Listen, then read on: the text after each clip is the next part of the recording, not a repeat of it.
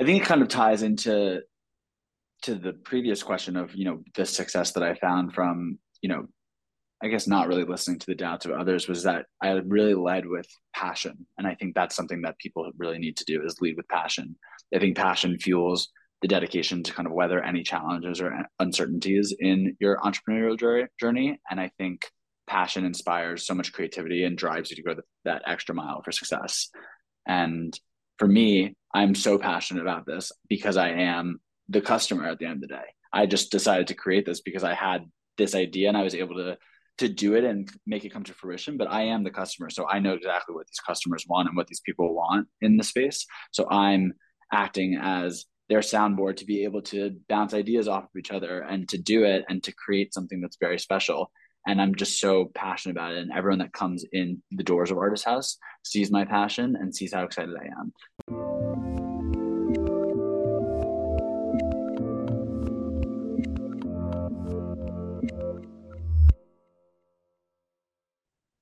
Hey everyone, this is Devin Miller here with another episode of The Inventive Journey. I'm your host, Devin Miller, the serial entrepreneur that's grown several startups into seven and eight figure businesses, as well as the founder and CEO of Miller IP Law, where he helps startups and small businesses with their patents and trademarks. If you ever need help with yours, just go to strategymeeting.com, grab some time with us to chat, and we're always here to help. Now, today we've got another great guest on the podcast.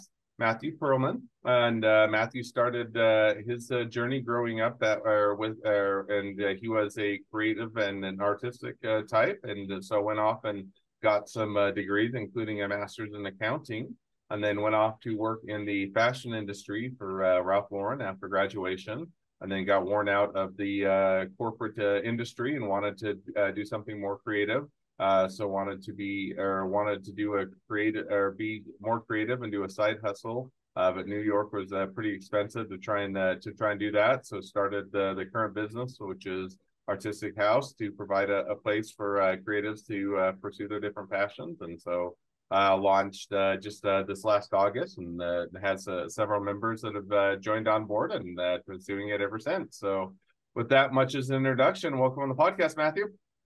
Thank you. Thanks for having me. Absolutely. So, so I just gave a uh, quick walk or a walkthrough to a, a longer journey. So why don't uh, we rewind and unpack a bit and tell us a little bit about how your journey got started, uh, growing up, kind of being a creative and artistic uh, person, and and how that uh, shaped uh, your pursuit. Yeah, so um, I have always been an artist at at heart, and I've always been a creative at heart. but when going to school and thinking about my education, I wanted to focus uh, my my educational, I guess, path towards something a little bit more business focused to uh, set myself up for success in the future. So I decided to pursue a master's of accounting, studied all the types of different aspects of business. I got my made I majored in marketing uh, from Tulane University, and but always knew I wanted to kind of pursue a creative outlet in any capacity. So after college, I after interning at a few accounting firms and a few marketing firms, I knew that I wanted to get into the fashion world because I thought fashion was something that was very creative, very hands on. So I decided to work uh, at Ralph Lauren. I was doing their window design and their store design. And as creative as it sounds, and yes, there were aspects of creativity, there was still this idea that you were working for a big corporation at the end of the day. And working in big corporate, gets you get a little bit lost. You end up being a very small fish in this big pond. And I was always born and ready to be a big fish in a small pond and really take on cer- certain aspects of creativity and creative direction and art direction in, in my own hands. Uh, and always had this entrepreneurial spirit to try and create something for myself. Whenever I kind of had some sort of creative block at my job, I always reverted back to painting. I've been painting since I was a child, and painting has always been, again, my outlet for creativity and for my own autonomy when it comes to my creativity.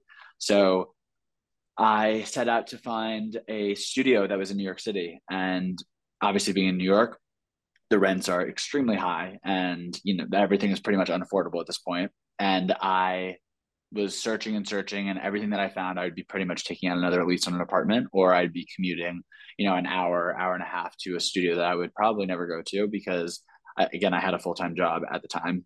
So I kind of conjured up some ideas and I was like, why doesn't this exist? Why isn't there a space that's both affordable, easily accessible, accessible to any person in the arts industry?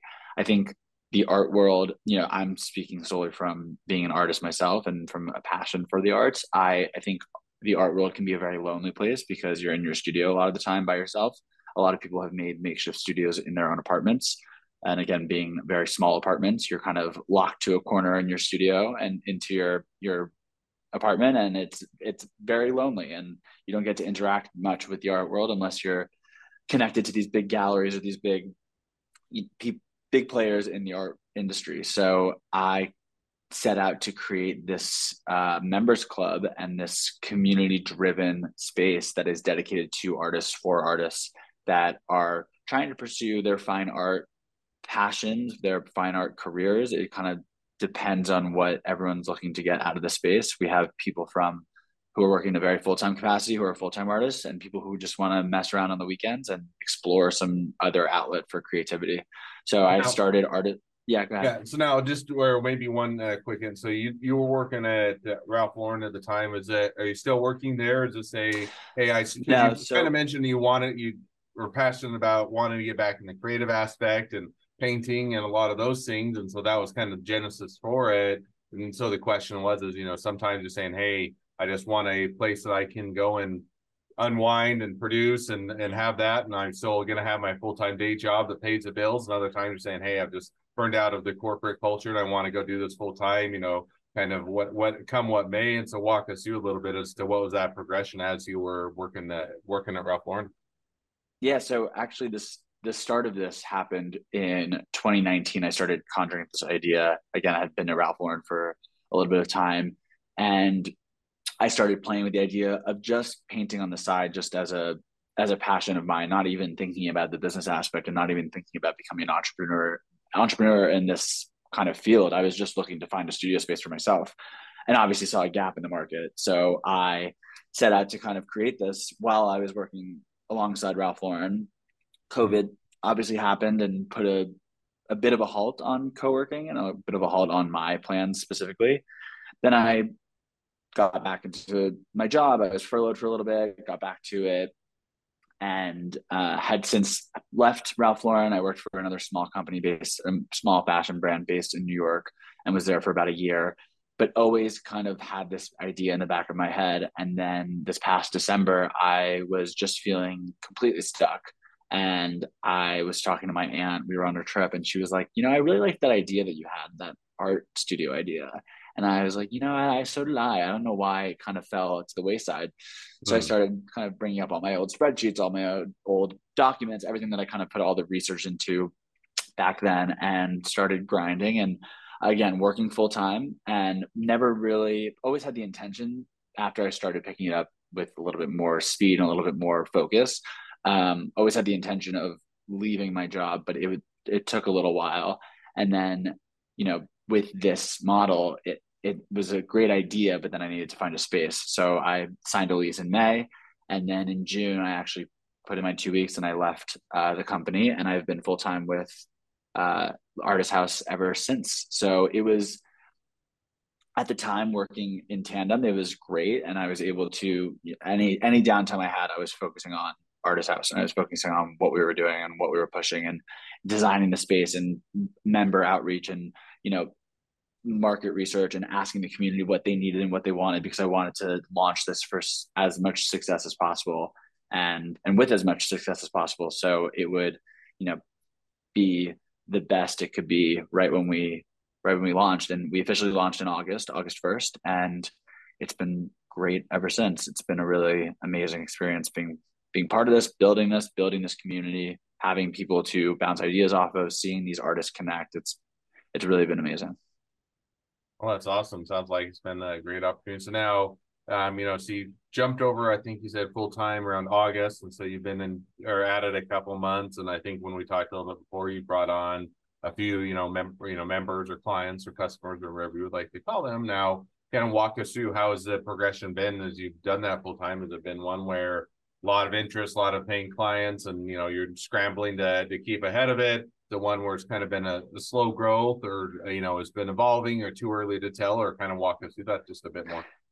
Definitely a slow grow. I think I had a few members that I had reached out to over the months that I was kind of doing a lot of my market research, and they had told me that they were moving to New York in August or they needed a space in August. So I pushed myself starting when we signed the lease to build the space and create the space and make sure that it was ready and up and running for August.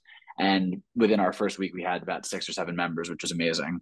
And then it's kind of been a bit stagnant in terms of members. We reach out to different people a lot. I host a lot of different tours. People are telling me it's, you know, after the holidays they'll join or they're, you know, looking to to do it for a week or a month. And, you know, it's been pretty slow, but it's, you know, with, with anything, time time will tell and time will grow. And I I'm working on a lot of of my marketing plans and a lot of more outreach and a lot of of ways to kind of push out what we're doing and make it known in the art community. So it's taking time, but it's of the six members that are currently part of Artishouse, they've been very excited about the opportunity to be part of it. And they're excited about the future that holds for Artishouse because there are a lot of plans in the future to to implement so many different aspects of the business, whether it's just member retention, but it's also uh, all of the programming that we'll offer. So they're everyone's very excited about it. I'm very excited about it, and it's been it's been great having this kind of stagnant period right now, or the slower periods hasn't really deterred me away from from anything. I've been, if anything, it's pushing me even harder to to get the word out and get our mission out to people, uh, to as many people as possible.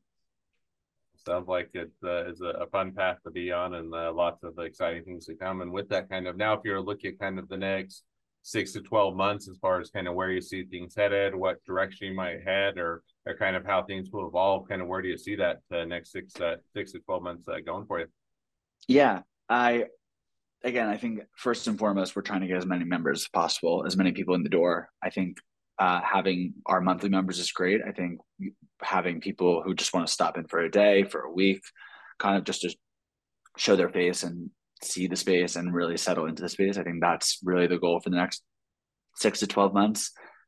And then, like I had mentioned, I tell all my members it's about Artishouse is 70% studio space and 70% you know focused on you creating your art and doing your art but then there's this other 30% that i'm willing to push and i want to push which is all of the programming efforts so it's hosting different classes it's hosting different exhibitions different gallery openings within the space, hosting talks, hosting opportunities for the community to really be part of it and part of Artishouse as something that they can really dive into and feel like they're part of something bigger.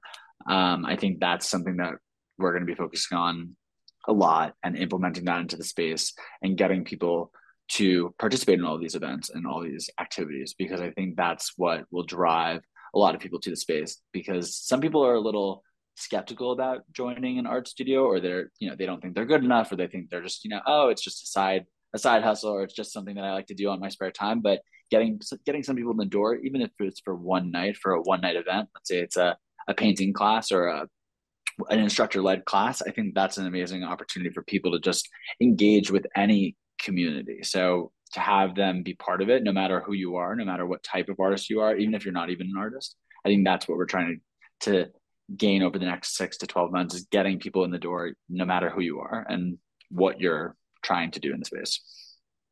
Awesome. Well, it sounds like a lot of exciting things yet to come. Sounds like there's some fun opportunities, and definitely it'll be fun to see how things uh, can continue to iterate and evolve. So, Awesome. And with that, now as we are kind of reaching the the present day of your journey and even looking to a bit into the future to where things might be headed, great time to transition to the the two questions I always like to ask at the end of each episode. So we'll jump to those now. Um, so the first question I'd like to ask is along your journey, what was the worst business decision you ever made? What'd you learn from it? I think the worst decision I've made back at the beginning of working on this and planning this was that I was asking too many people for their opinions about it and listening too closely to what they had to say. And I think obviously it's essential to kind of consider all the constructive feedback that people have to give and all the advice. But, you know, with all of the focus on that, it kind of made me doubt if this was possible and if this was something that could really be successful.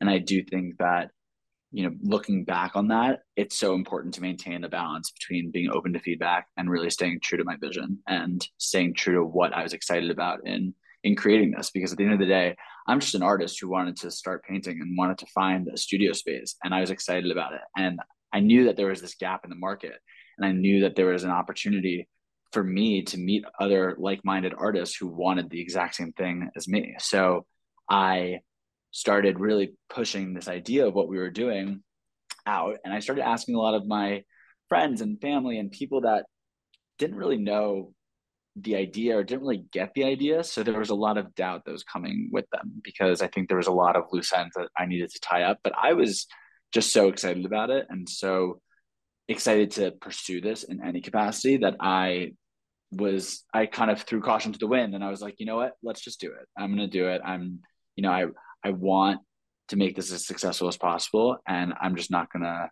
listen so closely to what everyone has to say because I think, you know, I need to trust my instincts at the end of the day and have confidence in what my abilities are to make this successful. So I think right now that's probably the worst decision, and you know, the silver lining was the good the good that came out of it was that I was able to create this and I'm still able to really make this something that's very special and worthwhile. Awesome. No, and I think that's always a balance in the sense that you want to get the feedback, you want to hear what other people have and insights because it can be something that's uh, helpful to the business. But yet, by the same token, if you are listening to everybody else, sometimes it will take you a, a, or lead you astray from where you were intending to go and what the original vision was and it can you know muddle the message or otherwise uh, evolve it into something that uh, is, not what you're wanting or isn't what you're excited about so it's kind of that balance so it's uh, definitely an area where easy to make a, a mistake uh, or easy to make mistakes but uh, great ones to learn from. Yeah. Second question now that i like to ask so now if you're talking to somebody that's just getting into a startup or a small business what'd be the one piece of advice you'd give them I think it kind of ties into to the previous question of you know the success that I found from you know I guess not really listening to the doubts of others was that I really led with passion, and I think that's something that people really need to do is lead with passion. I think passion fuels the dedication to kind of weather any challenges or uncertainties in your entrepreneurial journey, and I think passion inspires so much creativity and drives you to go that extra mile for success. And for me, I'm so passionate about this because I am the customer at the end of the day. I just decided to create this because I had this idea and I was able to to do it and make it come to fruition. But I am the customer, so I know exactly what these customers want and what these people want in the space. So I'm acting as their soundboard to be able to bounce ideas off of each other and to do it and to create something that's very special and i'm just so passionate about it and everyone that comes in the doors of Artishouse sees my passion and sees how excited i am so when passion kind of becomes the driving force behind every decision and action it really lays the foundation for a business that's not just successful but it's mm-hmm. very fulfilling deeply fulfilling and very purpose driven so my one piece of advice would be to lead with passion and don't let don't let anyone what anyone has to say kind of deter you away from that no, definitely makes sense. And I think, you know, there's always that balance. You can be passionate about something, and if it had zero